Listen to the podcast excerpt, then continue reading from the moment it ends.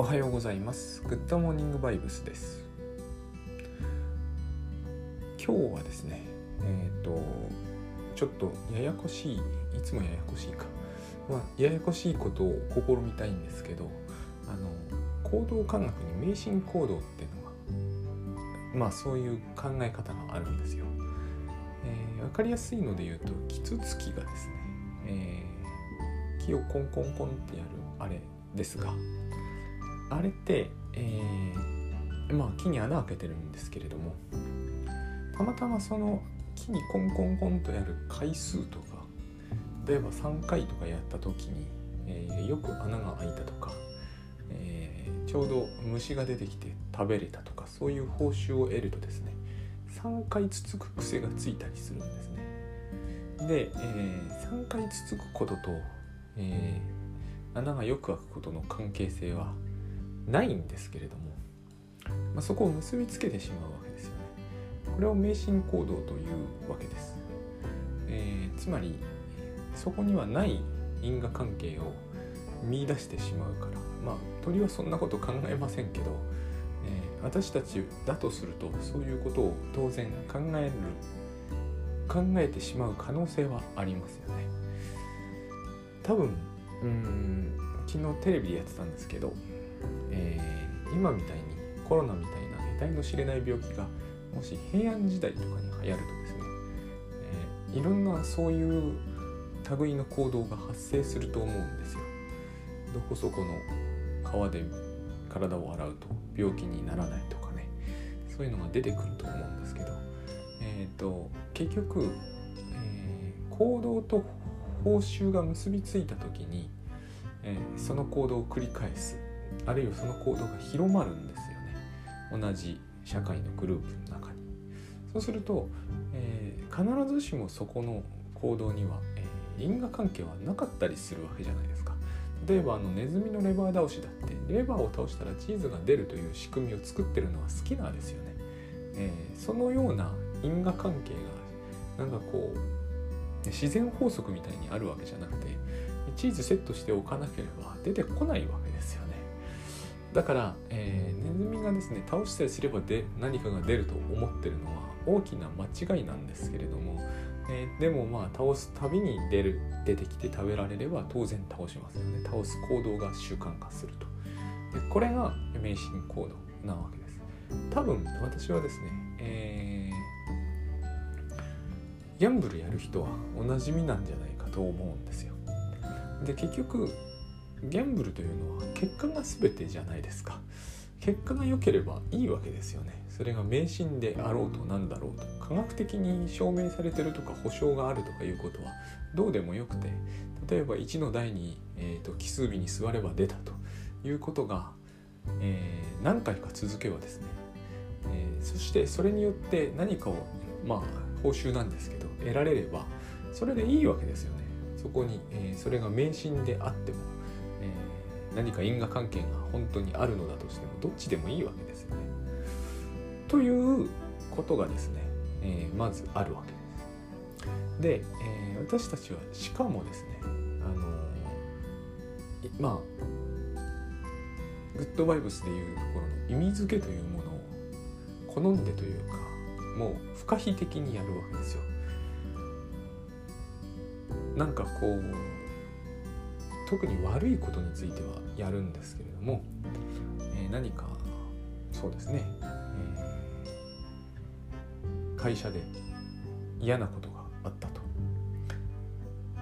これだとちょっと複雑になるからもっとすごく簡単にして、え、今日お腹の具合が悪い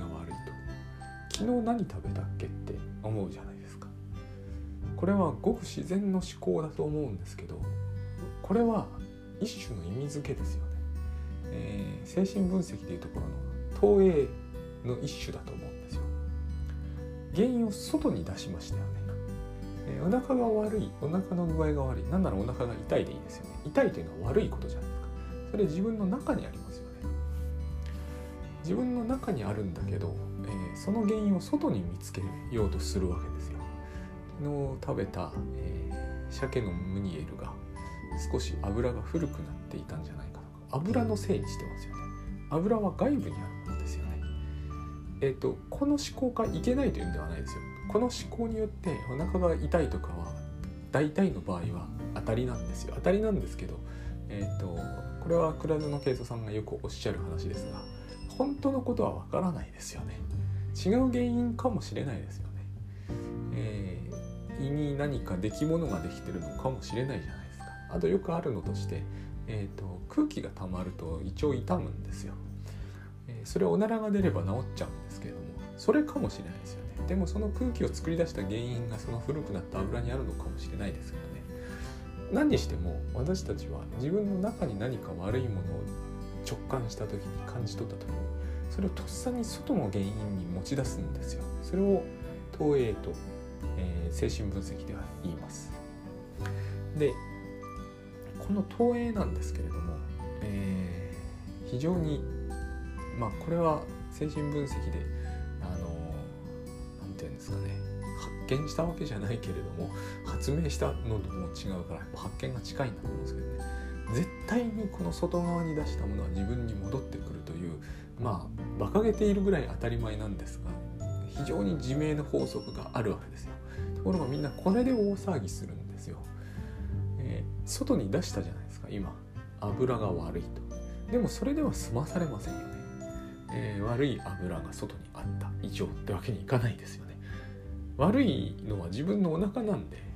でその自分のお腹を悪くした油がすでに外から自分の中に入ってきちゃったんで、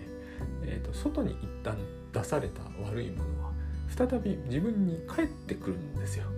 このことをすごくこう精神分析では言ってるんだと私はよく思うんですよね。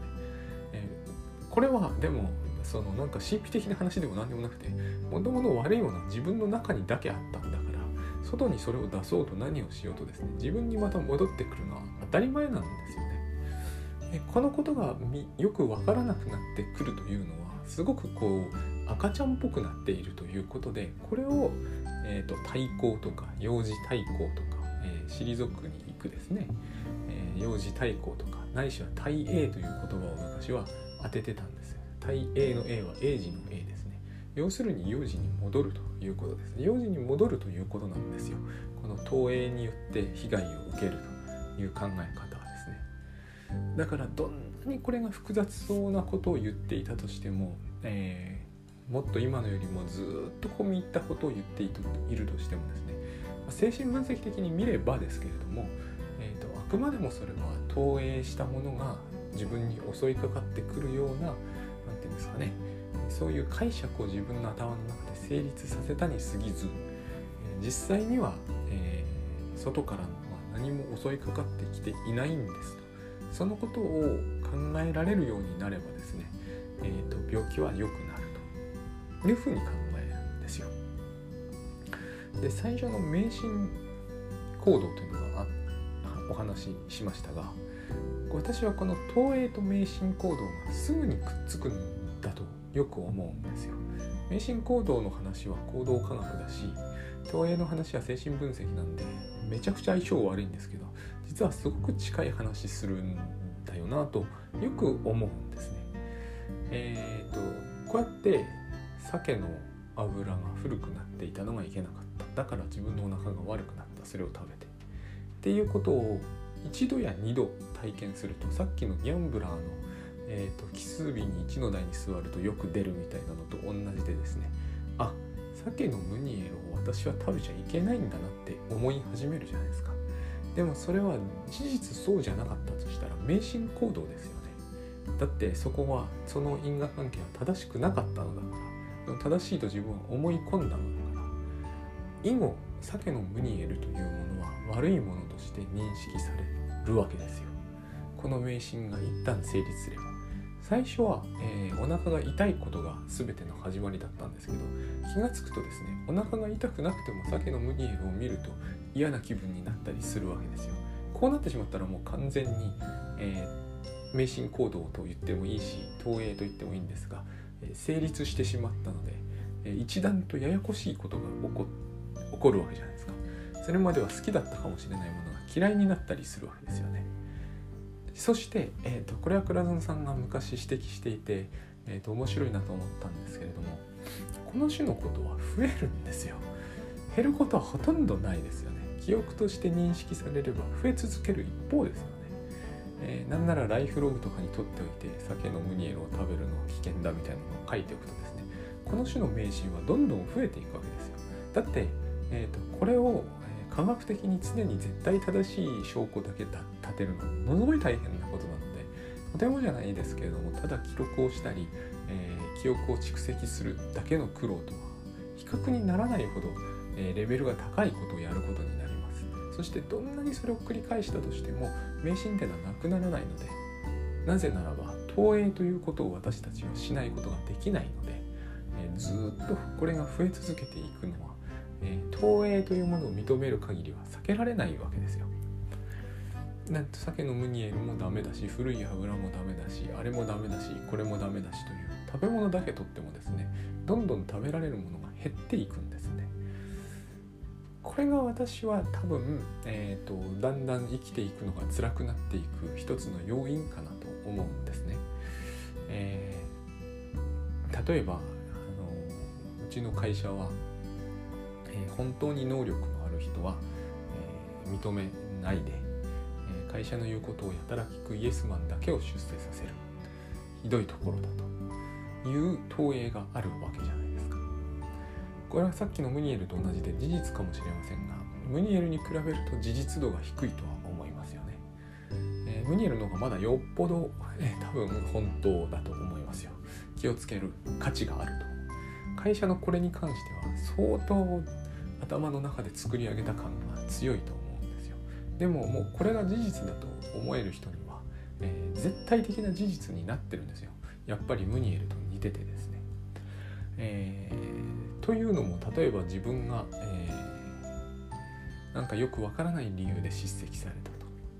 それは自分が、えー、イエスマンではないからだというような複雑じゃないですか。この話お腹が痛くなったことに対してムニエルに原因を認め求めたのよりは、えー、なんか自分にでも多分上司の叱責とかがすごい嫌だったんだと思うんですよ。これはお腹が痛いなんかよりもはるかに精神的には苦痛だったりするわけじゃないですか。この苦痛を得た時に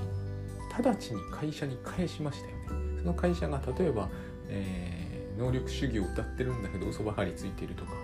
他のどんな理由でもいいんですよ。とにかく会社に返したってところがポイントだと思うんですよね。非常に単純に見れば自分の気分が悪くなったわけですよね。それは自分の中にあるわけですがこれを外に出すわけですね。でその出した時にえっ、ー、とその悪い会社は、えー、悪い会社であります。以上っていうわけにはいかないんですよ、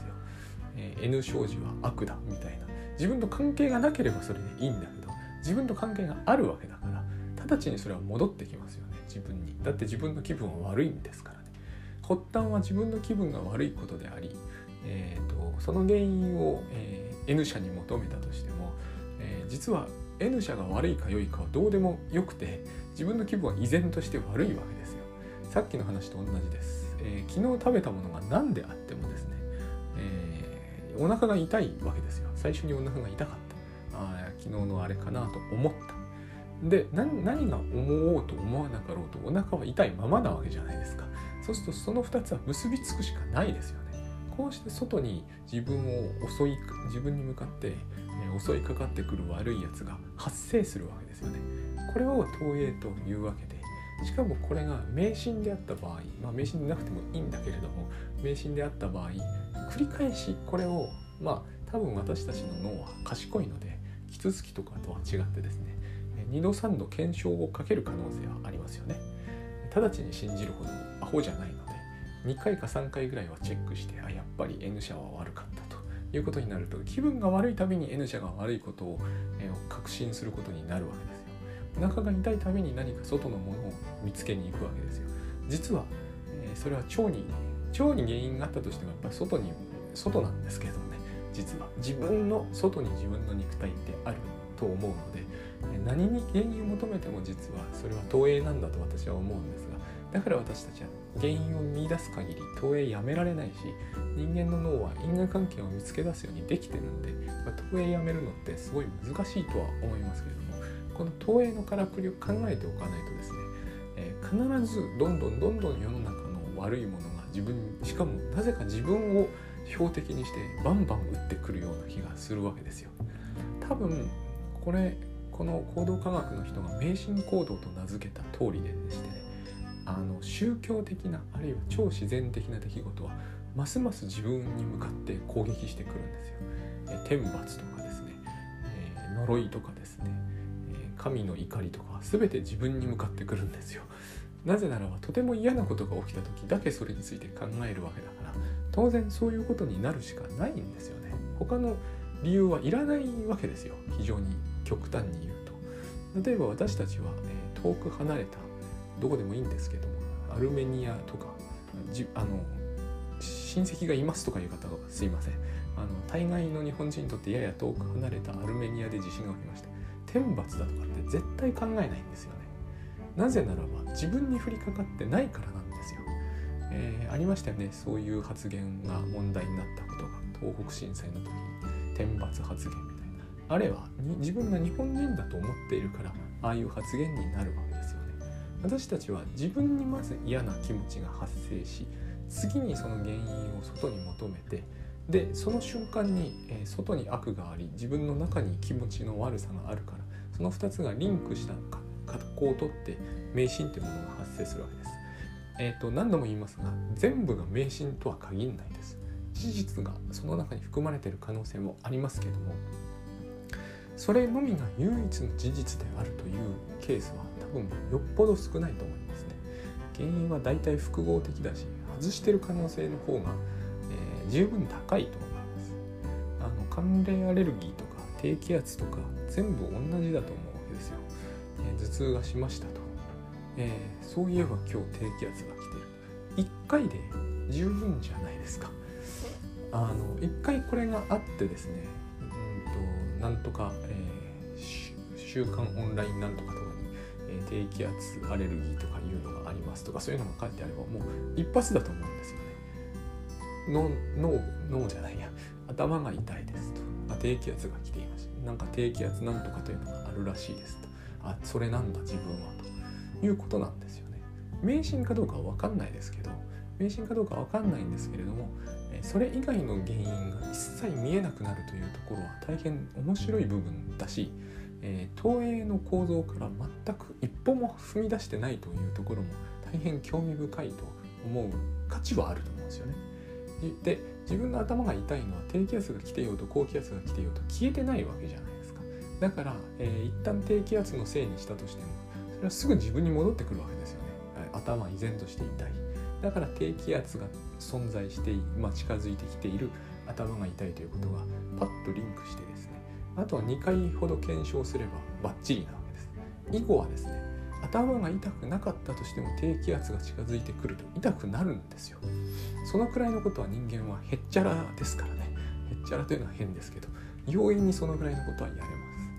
だって自分の頭が痛いような気がする。あるいは実際痛いということと、え低気圧が来る。低気圧は頻繁に来ますからね、えなどということはいくらでも起こせるじゃないですか。あのこういう話の時私は決まってよぎるのがですね台湾では注射をしないと病気が治らないという話なんですよ。台湾の人たちというのは何か注射信仰みたいなのがあってとにかく注射すると治るみたいなところがあって、えーと、何でもいいからつまりつまりその病気には何の薬もいらなくてもとりあえずブドウ糖でも注射すると治ると。これぐらいのことができる人間というものがですね低気圧が来た時に頭痛の一つぐらい起こせないはずがないですよね。だから、えーと、2回ぐらいで十分だと思うんですよ。低気圧が来ました。頭痛がしてました。とでたまたまそういうことが2回あれば以後は100%低気圧が来るたびに頭痛がするわけです。これが投影ということであり迷信行動というものだと思うんですね。キツツキは訳が分かって3回ずつ気をついついてるはずはないと思うんですよね。あの脳の大きさから考えて。あれはやっぱりもう迷信行動というのは本能的に可能なものであってそこが多分行動科学で発見した大事なポイントだったと思うんですけども同時にその私たちの人間というのは投影というものをするものであってその投影するのは大体悪いことなのででその悪いことを投影するということを2度ほど成功してしまえば以後はもう低気圧が来るたびに頭痛はするし、えー、N 商事に行くたびに、えーと、自分はひどい目に遭うし、えー、不公平な扱いを受けるし、えー、何かこう洪水が起きるたびに天罰が下るわけですよ。そうするとですね、えー、世の中は自分の気分が悪くなるの回数に比例して、えー、悪い場所になっていくので、えーと、10年ほど生きると生き地獄になりますよね。という病気の一つがやっぱり、えー、妄想燃料という病気なんだろうなという気がするんですよね。妄想燃料の一つはとても大変なんですよ。迫害迫害妄想というんですけど常にこう、えー、英語で言うならばパージされてパージされ続けているそして見張られていて大体、えー、火星人とかに見張られていてあの次の攻撃目標になるわけですね。これは非常に他の人がパッと聞くと奇妙なんですけど私はこれは全然人間の脳内にとって奇妙な考えではなくてまさにこう鮭のムニエルで下痢をしたっていうの全く同じような思考回路でできること成り立つことだという気がするんですよ。あの特に曖昧なものほどこれは成立しやすいと思いますね。あの注射で病気が治る話と似ていてですね肩こりとか腰痛とか頭痛とか曖昧なんですよね。どこからそれが始まったのかがはっきりしない。また低気圧が近づくとかも曖昧じゃないですか。えー、低気圧が500キロ圏内に近づいた時なの低気圧というのは980ミリバール以下なのかとかそういう定義が一切ないんですよ。近づいたということそれだけで十分なんですよね。これだったら私は、えーと、やりようによっては高気圧でも全く同じ事態を引き起こせるだろうなとつくづく思うんです。つまり、えーと、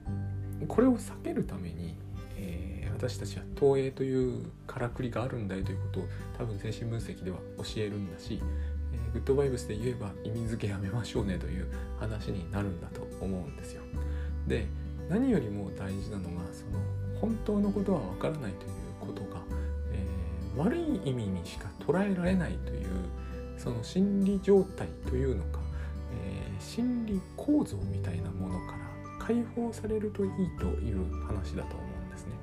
えー、本当のことがわからない先のことがわからないというのは間違いなくそうなんだけど、私たちはそうじゃないそうじゃないって一生懸命頑張るんですよ。何としてもこう因果率を見つけ出して、えー、事態を正確に把握して先のことが読めるようであった方がいいって思うんだけれども、えー、そうじゃないと思うんですよね、えー、本当のことがわからない方が明らかにいいわけですよ。本当のことが分かっちゃうということは、えー、低気圧が来たら絶対頭が痛くなるとかそういう話になってしまうんですよ。本当のことになってしまったら。えそれは嘘かもしれないからこそですね低気圧が3度目に来た時は頭痛にならないかもしれないわけですよ。ねつまり原因が特定できないということはいいことなんだと思うんですよ。これえっ、ー、と他人のだと大変分かりやすいと思うんですよね、えー、隣人がいつもいつも、えー、私がこれ本当に普通にこういう話になるんですよね。隣人はいつもいつも私が起きるとですねなんならマンションの2階の住人でもいいですけどね、えーと、必ず私の頭の上で、えー、すごい嫌な音を鳴らす。必ずである私これに、えー、こういう人を知ってるんですけど何と反論しても受け付けてはもらえません。あの東映と迷信行動の完璧な成立っていうのはああいうものを言うんですけれどもえー、会社でそれに似たようなことを言う方もいらっしゃいますよね。それも100人や200人じゃないですよね。もう世界中にいると思うんですけれども、あの、他人のは分かりやすいんですよ。非常にね。私はいつもこうあムニエルに胸焼けしましたか？っていう感じがするんだけれどもこれに反論すること、えー、関係が壊れることが大半なので、えー、安易には何も言いませんというか大概の場合その成立度が高ければ高いほど基本的には何も言わないようにはしています。ただキツツキの話を時々するのにとどめますね。とにかく、えー、率が分かった方がいいっていう考え方は怖い考え方なんですよ。で余地ができた方がいいっていうのも同じぐらい怖い考え方だと思うんですね。でどこかにできる人がいるっていう迷信もこの世の中にはすごくこう熱強くありまして、えー、私には無理でもちゃんと分かる人はいるんだみたいな。私はそうも考えない方がいいと思うんですよね。自分で完璧に把握できないんであれば、えー、世の中のどこかにできる人がいるなどと思っていない方が多分あの幸せに生きられるんじゃないかとつくづく思うんですよ。